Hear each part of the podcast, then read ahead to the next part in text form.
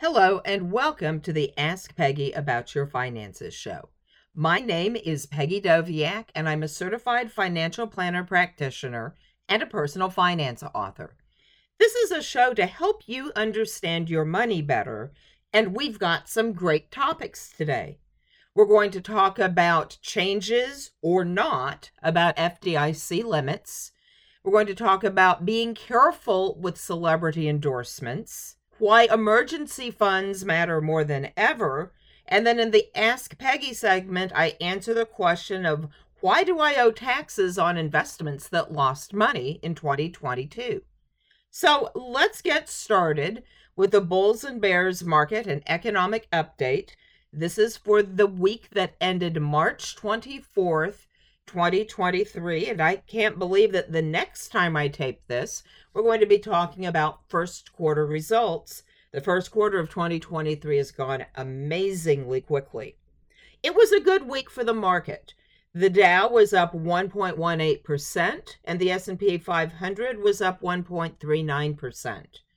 The Nasdaq was up 1.66%, and with a more stable market, gold was down a little bit, not terribly surprisingly, 0.64%. Oil, West Texas Intermediate crude front month price went up 4.33%, and the price at the time I got this data was $69.20 a barrel. The dollar index went down a little more than half a percent, and the 10 year Treasury yield also went down right about 5.5%, and that current Treasury yield is at 3.376%. Bitcoin went up 3.72%, and it is currently at $27,787. So, all of the crisis with the banking situation does appear to be a lot more stable than where we were talking about the last couple of weeks. One interesting thing that happened after I had taped last week's show, but towards the beginning of the week, was Janet Yellen saying that there really was no interest in raising FDIC limits. Remember, she's the Treasury Secretary, and she would be involved in whether or not FDIC limits went up over their current amount of $250,000 per person per account type at any one financial institution. And there had been a lot of rumor that they were going to raise the FDIC limits, but it looks like that's not as popular of a position in some circles as a lot of people, including me, thought that it would be. So I'm not thrilled with this, honestly, because what they did with Silicon Valley Bank is they just bailed everybody out who was an individual investor and small business startups to whatever money they had in the bank.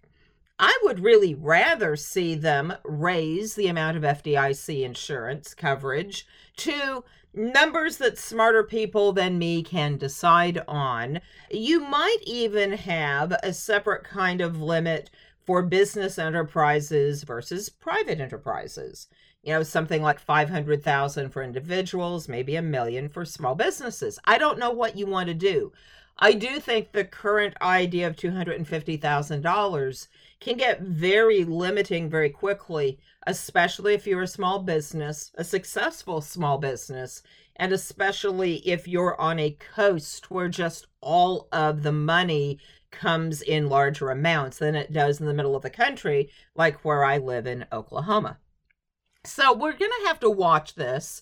For right now, you would assume that your FDIC limit coverage is exactly what it's been.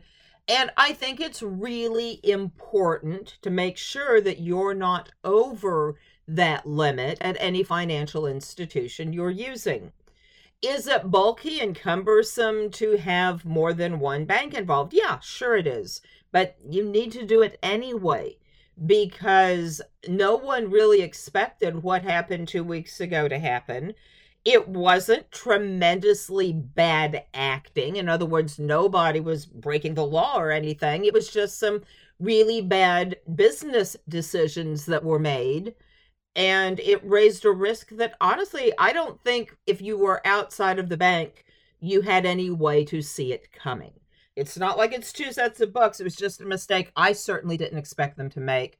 I didn't see it coming. And because of that, I think you need to be careful with whatever financial institution you're using.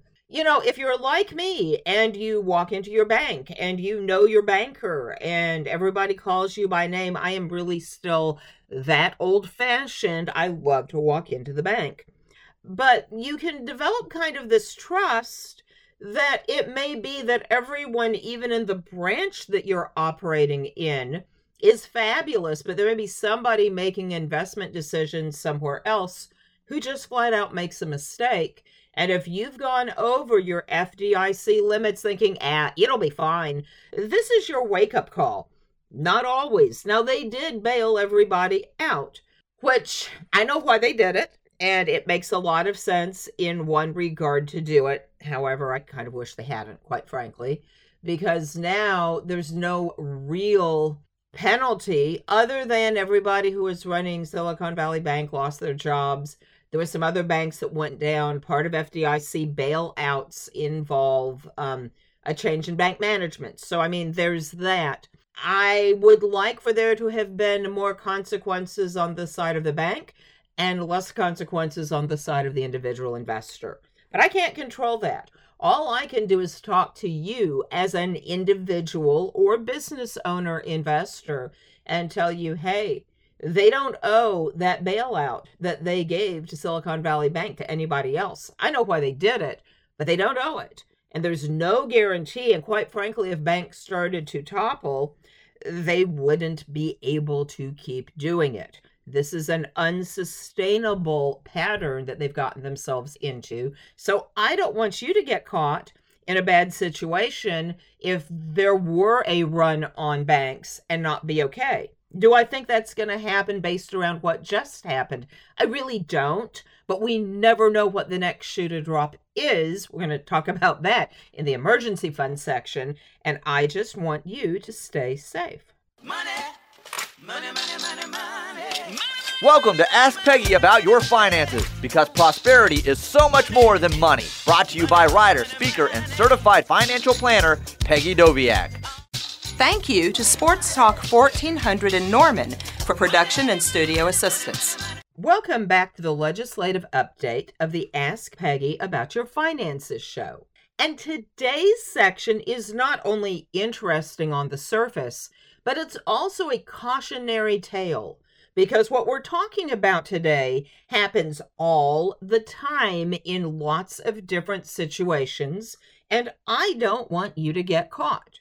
So, recently, the Securities and Exchange Commission, the SEC, announced charges against actress Lindsay Lohan and other celebrities both for illegally promoting investments in cryptocurrency along with selling unregistered crypto securities, or actually selling in a way that they weren't registered. So let's break this down a little bit. Lindsay Lohan and others were charged with promoting cryptocurrency in advertising settings without admitting that they were being paid for those endorsements. And so it looked like this set of Hollywood elite just wanted to recommend something that they thought would be great for people, when in fact they were being paid to say what they were saying. So not only do we not know how that they were being paid, we also don't know how much they were being paid. So it's very, very important to realize something nobody does anything for free. Okay? Anytime you see a celebrity endorsement, you have to assume that they are being compensated unless it is staggeringly clear that they are doing it for free. So maybe it's some kind of a fundraiser, something near and dear to this celebrity's heart, and so they volunteered some of their time. That happens once in a while, but usually the setting itself will suggest that maybe this is a pro bono event that they're not getting paid for.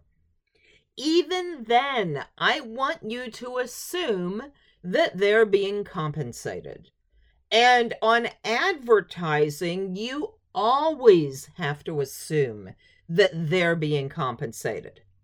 This was about cryptocurrency, but this situation isn't limited to cryptocurrency. I see it a lot with things like reverse mortgages and celebrities that would appeal to an older audience.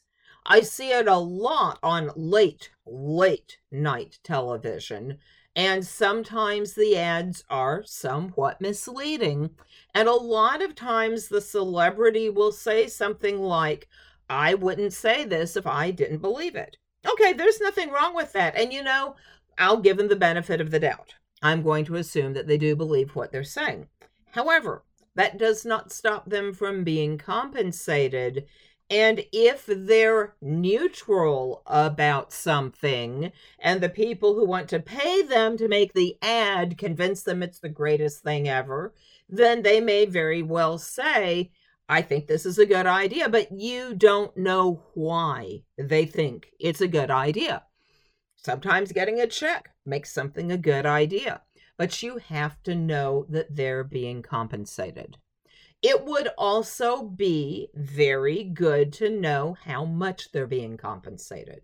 Although I think, as a rule of thumb, you should assume plenty. So, anytime you see somebody that you recognize telling you to do something, I want you to assume they're being paid to say it. And hopefully that will slow people down a little bit. The Securities and Exchange Commission said, you just can't do this. Now, why the SEC said it was this was an investment. Bitcoin, cryptocurrency, is an investment, and the rules are even more strict there. You absolutely cannot promote an investment without saying that you're being compensated. So it was more problematic here, but I want you to assume that anybody you see who's recommending something is being paid. Now, there's a second, less glamorous, if you will, part of this because the people involved were not as much of a household name as Lindsay Lohan. And these were entrepreneurs, um, Justin Sun and other people did not register with the SEC before his firm started selling crypto asset securities, um, and BitTorrent. And there may be even other things because I was reading an article and it was a summary. So basically, he was physically selling the stuff without registering his firm. Remember, I talk a lot about being an investment advisor or being a stockbroker. Okay, both of those are kinds of registration. And even though I like the idea of the mandatory fiduciary standard of the investment advisor, a stockbroker is registered to do business. There's absolutely nothing illegal about working with a stockbroker. And when you have a firm, you have to register one way or the other, or you have to create an affiliation with a bigger brokerage firm or a bigger investment advisory firm, and then you become an extension of them, so you're a representative of that registered firm, you still have to register as an individual that you're representing this other company. So even if in fact the assets are held somewhere else and you never touch them, you have to register as a person who is making the recommendations and actually executing the trades.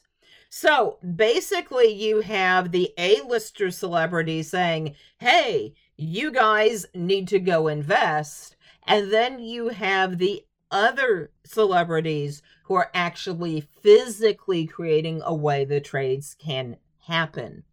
Both are illegal if you aren't registered as a broker or an advisor, or you admit as a celebrity you're getting paid. Now, I'm not just picking on cryptocurrency. I think cryptocurrency has some inherent issues right now. We all kind of sort of know what it means to buy a mutual fund. Okay, if you've done any investing at all, it's probably been in mutual funds. And so you kind of know how that game works and you know the paperwork you're supposed to fill out and you've got a vague sense of it. The whole um, cryptocurrency world is kind of like that, but it's also a little bit twisted to an angle to what you're used to seeing. It doesn't mean that there aren't absolutely legal ways of acquiring, acquiring cryptocurrency. And my goal here is not to tell you not to do it. My goal is to tell you because this is so incredibly new and the way everything instruct it, it the way everything that's structured is so incredibly new that it's really easy not to know what to look for.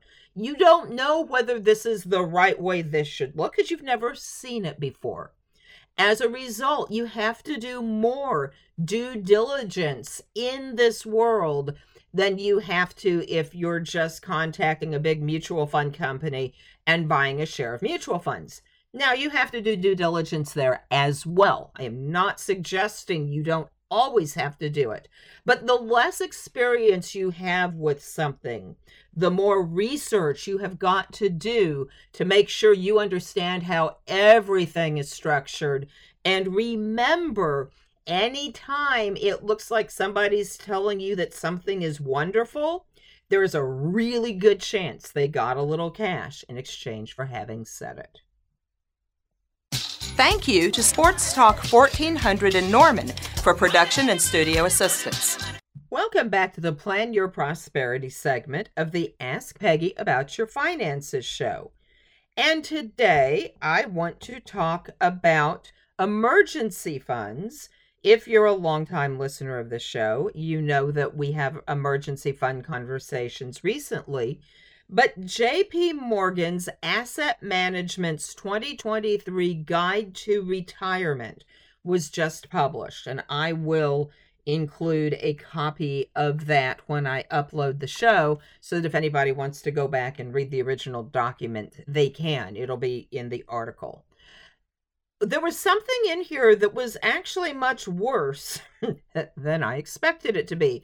And yet, it makes a lot of sense when I hear people talking about their money.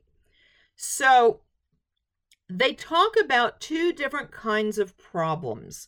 They talk about spending shocks, and then they talk about income shocks. So basically, a spending shock is when you spend more money than you expected to have to spend. For example, I just had to replace a piece of my fence, fortunately, not from the tornadoes that just went through Norman, but I had a gate that absolutely didn't work. And so I had to replace the gates and the front of my fence. And that was a bill that is not an average bill. That is a spending shock because I spent more money this month on my gates and the front of my fence than I normally spend. And what JP Morgan says is that you hit a spending shock about every three months.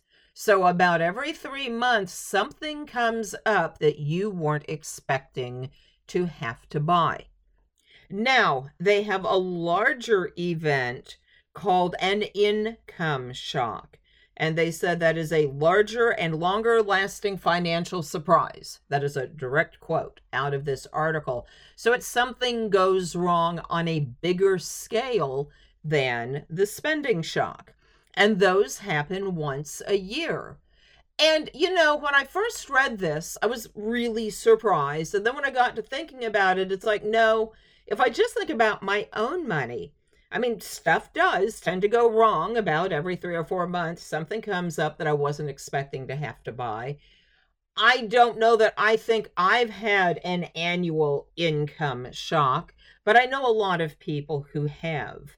And so there's a lot of issues when you don't have as much money as you thought. Now, I will say that JP Morgan said to help with this, if you're still working, you need two to three months of bills in an emergency fund. And if you're retired, you need three to six months of bills. I would like to take that and tweak it a little bit. Because if you're going to have a shock every three months, which they don't put a dollar amount on, and I'm sure that the dollar amount is also a function of your income. You know, the more you tend to spend for things, the bigger the cost is. I would have liked to see it as a percentage of monthly income, but I didn't see that data. If they provided it, I didn't see it. I'm not sure that I think two to three months while you're still working is enough in savings. You know that since COVID, I've said six months because you just don't know. And if you lose your job, this gives you enough money both for those incidental spending shocks as well as enough cash to try to get on your feet and try to find a new job. Now, for retirement, I'm not going to necessarily argue with the six months, but I think there's another piece of it that, again, I didn't see them go into, but I'm going to give you this idea. And I'm actually going to start adding it into regular advice that I give. When you're thinking about how much money you spend every month, we write about discretionary, we write about non-discretionary, you know, the the discretionary is the stuff you can fiddle with and the non-discretionary keeps the lights on. I think we should probably build into the annual numbers some smaller spending shocks and maybe a little bit of a financial shock in the number we're using to calculate our retirement savings. Not the emergency fund, that's actually something else.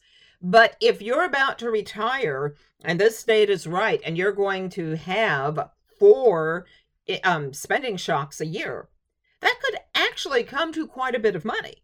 And I would think that as you're trying to save for retirement before you've retired, it might be nice to up the amount you're trying to save every year to cover that.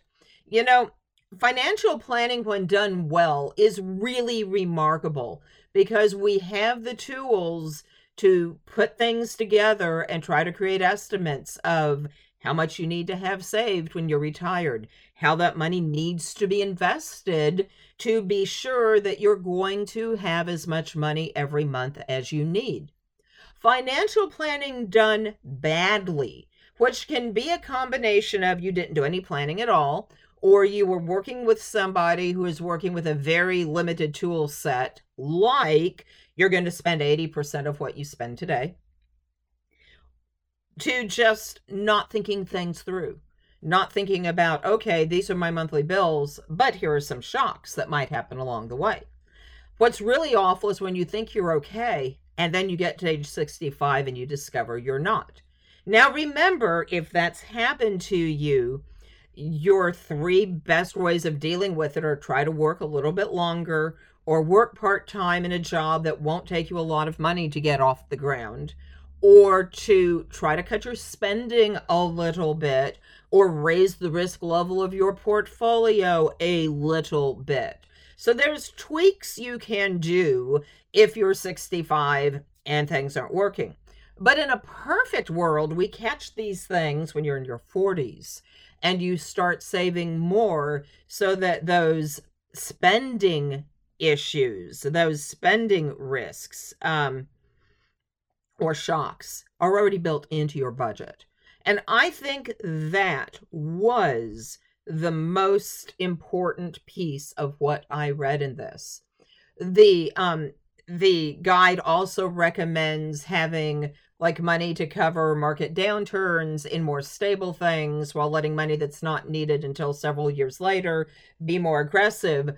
We've talked about that, but the whole idea of building shocks into your budget, if you will, your retirement spending, your cash flow, I think is a really good piece of advice that I wanted to share with you. And if you're not sure how to begin, talk to your certified financial planner practitioner, and they'll have some ideas.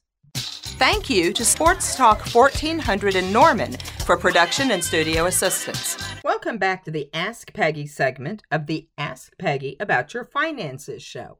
Remember, if you'd like to submit a question to the show, go to askpeggy.com. That's A S K P E G G Y.com, and you'll find a link where you can submit your question. Additionally, you'll find my blog and I think there's a storm blog in the future right now because of what happened last night and the segment that I just did on the show. So I think I'm going to be doing some writing about planning for storms here and then I'll post it there. So if you check my website, you can keep up with my blogs. You can also keep up with me on social media under um, Peggy Doviak Author um, at Twitter is at Peggy Doviak. Um, TikTok is at Ask Peggy, where you can meet my talking prosperity cats, Patches and Bingo.